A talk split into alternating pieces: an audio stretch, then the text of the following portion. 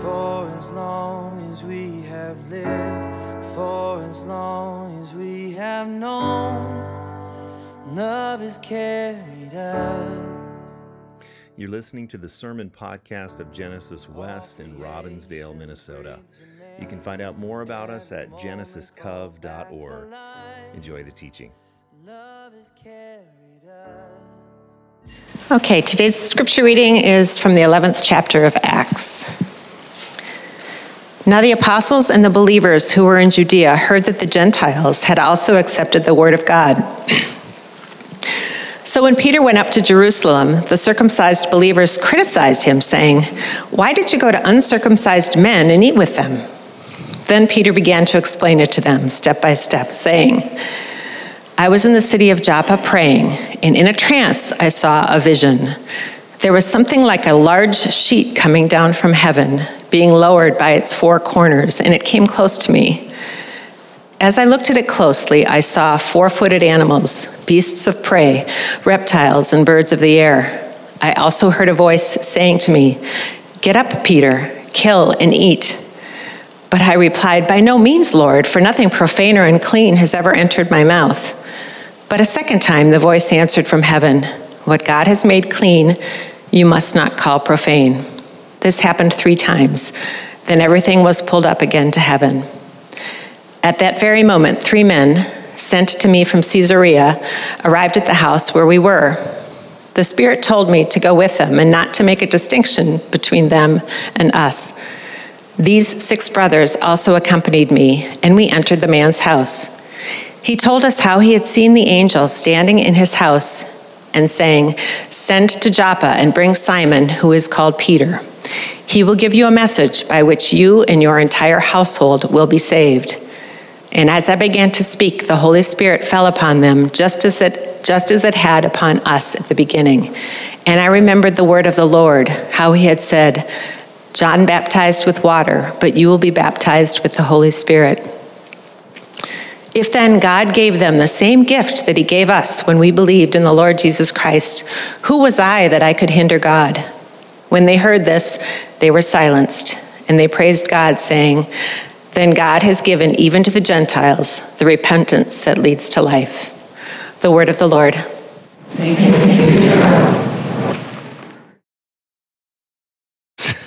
Excellent job.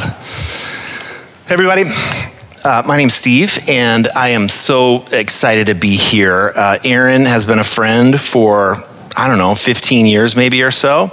He's a mentor of mine uh, in, the, in the area of boots. Uh, and so I, I, I mean, I, and I want to give him all credit uh, for, for that loveliness. Uh, Aaron's at West today, and he's preaching, and we are, we are everyone was thrilled to have him there. Um, and, uh, and I love this new place. I love it. It is so good. The stained glass, the that area over there. Does anyone sort of take some time to light a candle and pray at times? Yeah, during the Eucharist maybe or afterwards. Whew. So, um, I don't know if you actually listen to the words that are being read when the scripture is read. Sometimes, uh, like a fog hits me, and it's like, wow, wah, wah, wah. Um, but anyone that was listening, give me just a one sentence summary of what's happening in this scripture portion. And don't worry about it getting right or wrong. You're going to be right on the money, uh, at least as right on the money as you can be. Mind blowing change, Lisa. Thank you so much. What kind of mind blowing change is happening? We are all one. Thanks, Vera. Whew. Relationship with God has been extended to the Gentiles, not just the Jews. No distinction between them and us. You guys are listening. Tim. The good news is for everyone. Some of the old law went away with the food restrictions. When we say the law, that means like in the Hebrew Bible, here were the commandments. You are not to eat this. But all of a sudden, Peter, who is the head of the church, falls into a so, like, imagine that starts your testimony hour in the church that you grew up in. So, anyway, I was praying and then I fell into a trance. Uh, you know, that probably wouldn't have worked in the church that I grew up in. Trances weren't generally seen as positive things, nor did anyone ever talk about them. So, uh, we're in this series called Beyond Sunday, exploring resurrection as a way of life, asking this question what does it mean to be resurrection people? And how is God inviting us into new life and new beginnings? So today we're going to talk about when God invites you to let a certain way of believing die so that it can be resurrected as something bigger. That's what the portion is talking about today. So that's what we're going to talk about. And I think it's, you know, the danger in reading the Bible is that you can read something mind blowing like what we just read and go, huh, yeah, wasn't that great that that happened back then? Mind blowing change um, and we don't really allow it to threaten us the way that it probably should. And I say threaten intentionally, not to be afraid, but to sort of allow it to rattle our cages a little bit. So, um, gosh, 1994, I was working at Camp Chaminade. Anyone ever been there? Oh, yes. Yeah, well, it was my third summer working there. And I was sitting in the staff office. Um, I was in charge of all the counselors. So I was in charge of helping them, you know, solve problems with their campers and, um, and all kinds of other stuff. And then this, this young woman walks in, uh, and I was like, who is that? And I introduced myself. Her name was Mary. And she was very like, Hi, I'm Mary. Um, I later found out she hated all males at that time in her life, uh, understandably so, and she had heard about me and wanted nothing to do with me. Um, but man, I was like, so I tried really hard to get to know her, and she was very standoffish. And um, I found out that she was a runner, and I was an athlete, but not a runner. So um, she asked uh, her friend Chris, who's this tall guy who stayed in the same dorm area as I did, to run with her in the mornings, right? Because you worked all day long, and so you had to wake up early to run. And so I was like, okay. So I noticed, I would sort of get up, and I would notice Chris was not getting up early to run. He was like in the shower when he would be running. And so I came up to Mary and said, like, so how's how's running going with Chris? You know? She's like oh he's not waking up. I'm like well i mean i, I run kind of a little bit. Like we could run together. Um, I'm, I'm trying anything right to get to know this woman. And so we start running together in the mornings and we start talking. And i find out that she uh, she went to Bethel and during at Bethel, she had a major faith uh, crisis where she left it all except for the tiniest little thing. She said, I'm not going to say I believe in anything I don't really believe in. So she cleared it all out, and she had just this little dice-sized something. Uh, to this day, I don't even know what that dice-sized something was. It was a cube of belief. But part of what she was really rebelling against is this idea that she grew up in, in the church that men and only men were the leaders of the church and of the marriage, right? And so we're running, and she's telling me about her deconstruction of her faith. And I had grown up in the church, but had never bought into it until I was about 21. And then I was fully in. And I was like volunteering in the church, and I went to grad school. And all I had ever known was men were the leaders of the church, men were the leaders of the family. So this question comes up, and we're running. She goes, Well, what do you think? You know? And I said something like, I think the Bible's pretty clear about, you know, what it says. And but I wasn't feeling like super adamant about it. I just, that's all I knew.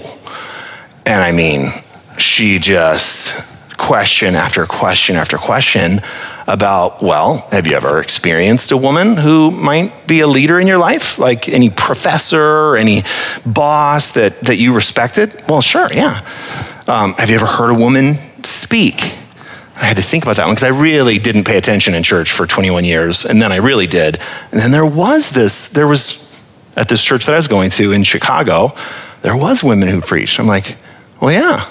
And she said, well, were they, were they good? Were they effective? Did they help you grow closer to God? I was like, Well, yeah, I mean, I think. And so we began this journey of really wrestling it down. And I ended up changing my mind about what I thought the Bible taught about women in marriage and women in the church. And I changed my mind about 25 years ago. Um, and it took a lot of conversation.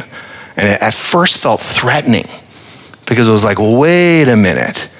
If I start believing that women can preach and lead in the church and that in the marriage, women and men are meant to be co equal. Because the argument that I was always given was, well, what if there's, what if you can't decide? What if there's something so big and you can't, someone's got to be the tiebreaker vote? I was like, well, that makes sense to me. And because I was a male, it really made sense that I would be the tie breaking vote. Versus a simple follow up question why don't you just talk more? right? And so I was like, oh. And so anyway, so we, I ended up marrying this woman, uh, and we've been married for 23 years. And um, I am so grateful uh, for her for so many reasons, but she was the first person who helped me make a big change in belief. And I'm so grateful that she hung with me with my arguments and sort of questions. Um, and so I want to dive into just, I want to use the scripture portion to look at what happens in you when you're faced with having an invitation where a certain way of believing gets challenged and then maybe you change your mind on it. Um, so, um, what is the process you go through when you change your mind? So, ego versus soul, right? Let's get just for two seconds here a little psychological, theological. There's a part of you that, let's call it the ego. You could also call it the false self. You could call it the construct of yourself that you create in order to make yourself safe as a kid and growing up. You need this self. Um, it's protective, it's helpful um, because it it addresses new situations, your ego self, and it categorizes them as safe or dangerous, good or bad, false or true. This is really a good part of your psychological development, especially as a kid. You have to have it, you need it because otherwise you, you wouldn't, you know, you would be, be gullible to any uh, person that might take you somewhere you don't want to go. And um, but this is dualistic thinking. It's it's there's two sides of every coin, and it's when one side is good, one side is bad, one side is right, one side is wrong. Um, but it can only take you so far, right? And you need dualism if you want to get from here to Genesis West. And I give you directions because right is right and left is left left is left and right is right. Uh, and, and that, so that, that, that's helpful. But when you're in conversations with a woman who's asking you questions like, Have you ever experienced a woman lead you and was it good? Your ego self, all play question, does what? Okay, so the prehistoric, our prehistoric ancestors, when they went by a raspberry bush and tasted it and it was good, something lodged in their brain that that raspberry bush was safe. So their uh, prefrontal cortex over centuries and millennia learned that raspberry bushes are safe to eat, taste good, we can eat them. But when you go by this den and you see three people get eaten by a lion, the next time you go by that den, your prefrontal cortex is going to say, What? Danger, stay away. And the way our brain works is that you don't even need to be a person eventually who sees a lion come out. You just go by that den and all of a sudden you're filled with fear. Okay? Be the 23 year old man who's only ever interpreted the Bible as saying that men were leaders, women weren't. Suddenly someone says, well, have you ever experienced a woman leader? And your honest answer is yes. What is your ego's response? Danger. this is dangerous. And I need to either keep asking questions or find a way to demonize the person that I'm talking with. They're, they're wrong, and I'm right. And just as an aside, let me sit down for this one. When you look in the Bible, you can almost always find proof for what you believe. True. True story. If you pull out a verse or even three or four verses and you want to use it as a way of saying, this is proof that I'm on the right side, the Bible is big enough that you'll always be able to do that. The tr- but the truth also is that the person that you're talking to who disagrees with you 100% can also pull verses out of the Bible and say, This is why I'm right and you're wrong. So, what do we do with that, right? Well, the soul, as contrasted with the ego, is who you are in God and who God is in you. If the ego's job is to define things and categorize things as safe or dangerous, black or white, good or bad, the soul's job is to see what is as it really is and let it teach you. Oh, well, that's interesting. I don't have to agree with it or disagree with it yet.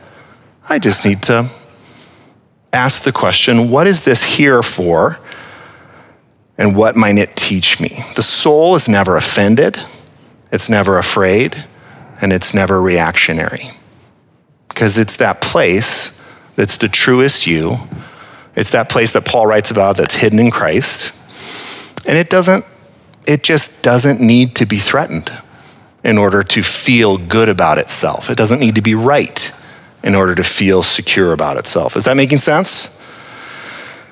So the ego, if you if you stay on the ego side, you're always going to need to have the other person be wrong in order to feel good about yourself being right. That's as far as the ego can go.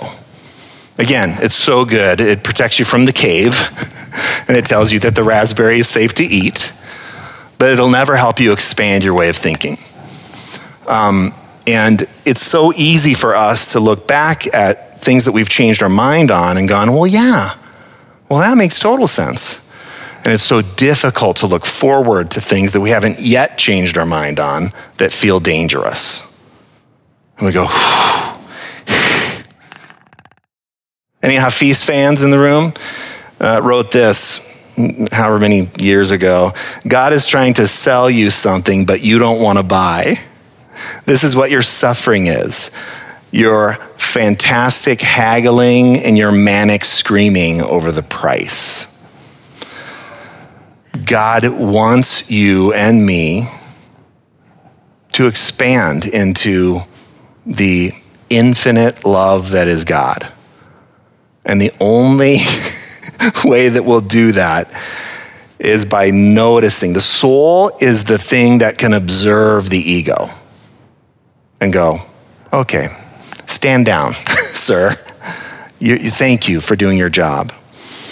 Um, so, one of my core convictions in life is God is mystery, but mystery isn't, this is Richard Rohr, mystery isn't unknowable, it's endlessly knowable. So, we all agree God is infinite, most of us anyway. But then we also sort of get over here and we say, but I think I've pretty much figured it all out by age 22, especially at age 22. well, you know, uh, 22, man, you are certain. But I've met, I'm 48, I've met plenty of 48 year olds that feel pretty certain too. So let's go to the portion, the scripture portion, quick. And so God invites Peter's belief to die. And so Peter gets hungry while praying on a rooftop, and he, and while he's waiting for food, he falls into a trance. I just love that and there's no like good explanation for that. Like the, the, the Greek doesn't say, oh, he was, you know, praying fervently. It, it's a, some sort of funky psychedelic trance that he falls into. Um, and uh, he hears a voice. So let me read it again. Uh, uh, and Peter, let's see. Peter said, uh, step by step, verse 4. I was in the city of Joppa praying, and in a trance I saw a vision. There was something like a large sheet coming down from heaven, being lowered by its four corners, and it came close to me. And as I looked at it closely, I saw four footed animals, beasts of prey, reptiles, birds of the air, all of which are unclean. And then he heard a voice, we don't know what the voice is yet, a voice saying, Get up, Peter, kill and eat. But I replied, By no means, Lord. He assumes it's the Lord that's talking to him. I think he assumes correctly. For nothing profane or unclean has ever entered my mouth. Who's talking right now? The ego is talking. And the ego is taking him this far. It's pretty far. The ego is taking him a long way. I have never done this. But a second time, the voice answered from heaven, What God has made clean, you must not call profane. This happened three times that everything was pulled up again to heaven. So, Peter's in a moment right now where he can either say, That was some crazy mushroom I ate, or this is an invitation to change. Now, what I love also is that simultaneously there's something else happening. So uh, this something else is happening is starts in verse 11. At this very moment, three men sent to me from Caesarea arrived at the house where we were. The Spirit told me to go with them and not to make a distinction between them and us, because they were Gentiles. These six brothers also accompanied me, and we entered the man's house. The man's name was Cornelius. You can read about that in the previous chapter. And he told us how he had seen an angel standing in his house and saying, Send to Joppa and bring Simon, who is called Peter, and he will give you a message by which you and your entire household will be saved. So, like, just as Peter was getting this message through a trance, this centurion named um, Cornelius was getting a similar kind of message, and they both listened to it, which would have never happened on Twitter. Ever. By the way, like if you, if someone wanted to design a way for people to get stuck in ego, uh, there, there could be no better invention than social media. Just, and I'm on it, I'm in it, but just put that away. That was free. And then, so Peter listens, these guys listen, they come together, they have food together, they eat together, which you weren't supposed to do. And then um, Peter began to speak, and the Holy Spirit fell upon them, these Gentiles, just as it had upon us at the beginning. And I remember the word of the Lord, how he had said, John baptized with water, but you will be baptized with the Holy Spirit. If then God gave them the same gift that he gave us when we believe in the Lord Jesus Christ, who, um, who was I that I could hinder God? So I think this is this beautiful thing is like Jesus had said something to him years ago that he didn't understand. John baptized with water, I baptize with the Spirit. And at that moment, all the guys were like, yes, gosh, that's good. They tweet it,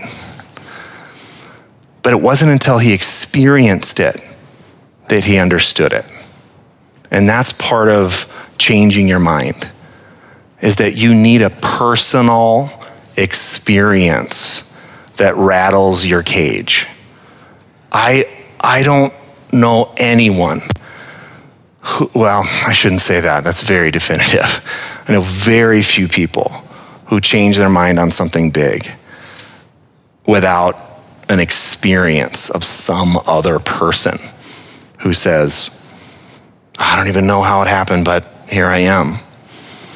And so Peter says the gospel is not for Gentiles. But something happened which challenged my whole construction. And I had to either reject it or accept it. And it was radical. Lisa's right. It was totally mind blowing this idea that the gospel is for the Gentiles. I know that sounds crazy for us, right? But back then, uh, and so Peter just said, Well, who am I to hinder what God is doing? And that's a fantastic question, isn't it? Who am I to hinder what God is doing? We typically, I better sit down for this one too. Christians typically want to say, um, it is my job to hinder something that feels dangerous before we even investigate if it's from God. Now, it might not be from God. Not everything is. But what if it is? Now, how does this whole scripture portion begin? Because I just went through the whole story with Peter. He explained it step by step. But why does he explain it step by step? He's being confronted by his compatriots who say, now the apostles and believers who are in Judea, good people, not bad people, uh, heard that the Gentiles had also accepted the word of God. So when Peter went to Jerusalem, the circumcised believers criticized him, saying, Why did you go to the uncircumcised men and eat with them? So, um, because I'm out of time, um, I want to I give sort of a framework um, in two minutes for what you can do when your ego feels rattled. And when it's like, oh, you're, you're maybe tempted to disregard it because it couldn't possibly be true. Um, Acts 11 3, these guys ask a question. So notice your reaction. There it is, big, small, but it's probably fear. You're near the cave. And instead of demonizing, ask the question Why did you go to uncircumcised men and eat with them. Now you can see that as like criticism. Maybe it is. But Peter goes into the whole story step by step. So I'm going to argue or invite that a good question, a good open ended question, not meant to trap, but meant to really inquire, is the way that you can move at least one step out of ego and into soul. Notice your reaction, don't judge it, but ask the question. And then, secondly, Peter spends how many verses? Like 11, 12, 13 verses explaining what happened step by step. Listen to the person's experience. Listen, I didn't want to believe it. I fell into a trance. Some guys came to me. I ate with them. The Holy Spirit fell on them. I don't know how that's supposed to happen, but it happened. So listen. You might have to ask a bunch of different questions, like I did with Mary. It might take, you know, years. But then the third movement is Acts 11 18 when they heard this, they were silenced and they praised God, saying, Well, then God has given even to the Gentiles the repentance that leads to life. And that word silenced is hesuchazo, and it means to rest or hold one's peace. There comes a point where you and I need to be open to a new thing that God is doing and to be silent. Ask your questions. Ask as many questions as is possible. Don't trap. Don't demonize. But at some point, even if you, oh, I haven't gotten there yet, I'm going to stop arguing and start really considering that I, by doing more arguing, am hindering the work that God has to do. So, is that hard to do, to change your mind on something big? Yes. But if we look at the Bible, the Bible is filled with that. That's the arc, that's the progression. the ongoing progression of God is I will be who I will be. That's God's name, which means I will continually unfold for humanity to understand me more and more. And the question is will we go there? Amen. Amen. Well, we're going to enter into 60 seconds of silence, um, after which time we'll do the prayers of response together. Uh, so, this is a moment um, just to don't think real hard. just breathe in, breathe out, and be silent. And let God speak if God wants to, um, but um, be at ease with this silence. Come, Holy Spirit, speak to us now.